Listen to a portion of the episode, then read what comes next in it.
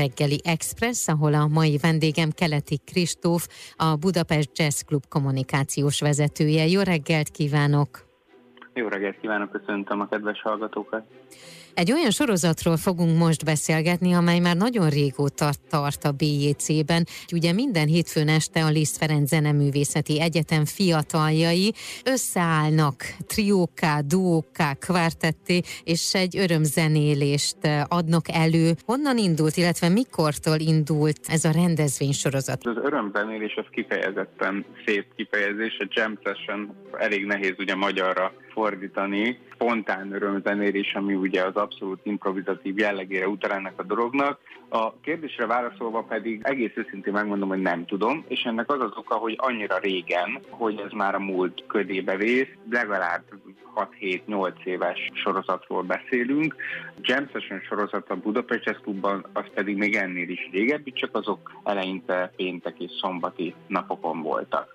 Ennek ugye az lett a neve, hogy el ef zé e Monday Open Jam, és aztán mindig kiegészül ugye a címnek a további része, hogy éppen ki zenél. Így van. Ugye az a Liszt Ferenc Zeneművészeti Egyetem. Nagyon-nagyon ö, akartuk hangsúlyozni azt, hogy várjuk a fiatal bekapcsolódni vágyó zenészeket, nem csak egyébként a Liszt Ferenc Zeneművészeti Egyetem berkeiből, hanem bárki jöhet és hangszert ragadhat. Miért fontos, hogy fiatal zenészek kapjanak lehetőséget arra, hogy kipróbálhassák magukat ilyen körülmények között is?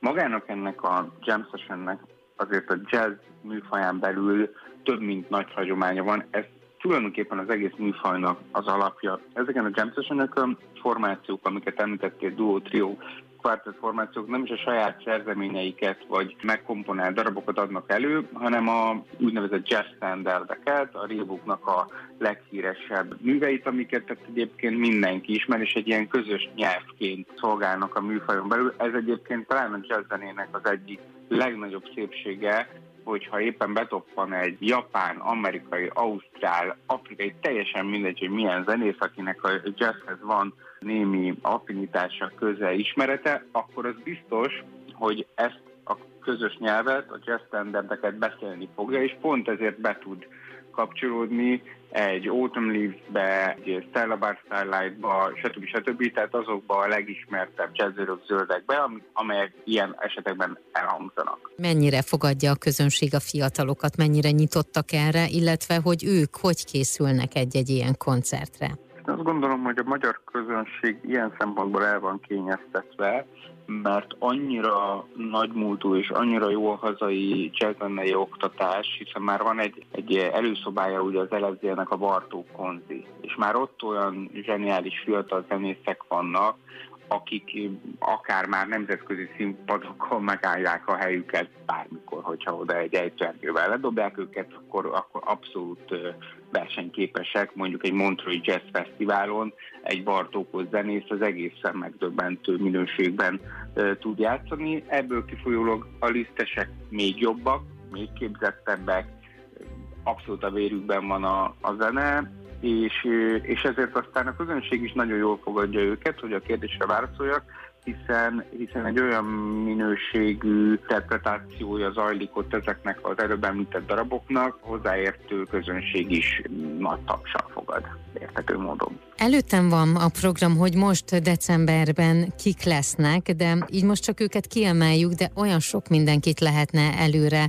meg utólag is elmondani, hogy ki játszott már itt ezeken az esteken, de akkor most így gyorsan csak a decemberieket nézzük. December tizenharmadikán lesz a Kapolcsi Szabó Levente trió, december huszadikán a Vadász Gellér trió, és huszonhetedikén Uher Györfi Bálint kvártett. Igen. Volt egy nagyon izgalmas evolúciója ennek a, ennek a Jam Session sorozatnak, és ennek kapcsán egy nevet kiemelnék, Tálas Áront, aki amikor először fellépett ezeken a Jam Sessionökön, akkor még ő maga a Liszt Ferenc Zeneművészeti Egyetem hallgatója volt, és most pedig már ő maga szervezi ezeket a koncerteket, ezt nagyon köszönjük neki innen is, hiszen ő az, aki kapcsolatot tart mai napig a a diákokkal, hát ő azóta már egy befutott, keresett uh, Lionel Luekével és nagy sztárokkal, uh, Kurt Wolframinckellel uh, közösen muzsikáló zenész, bejárta lassan az egész világot,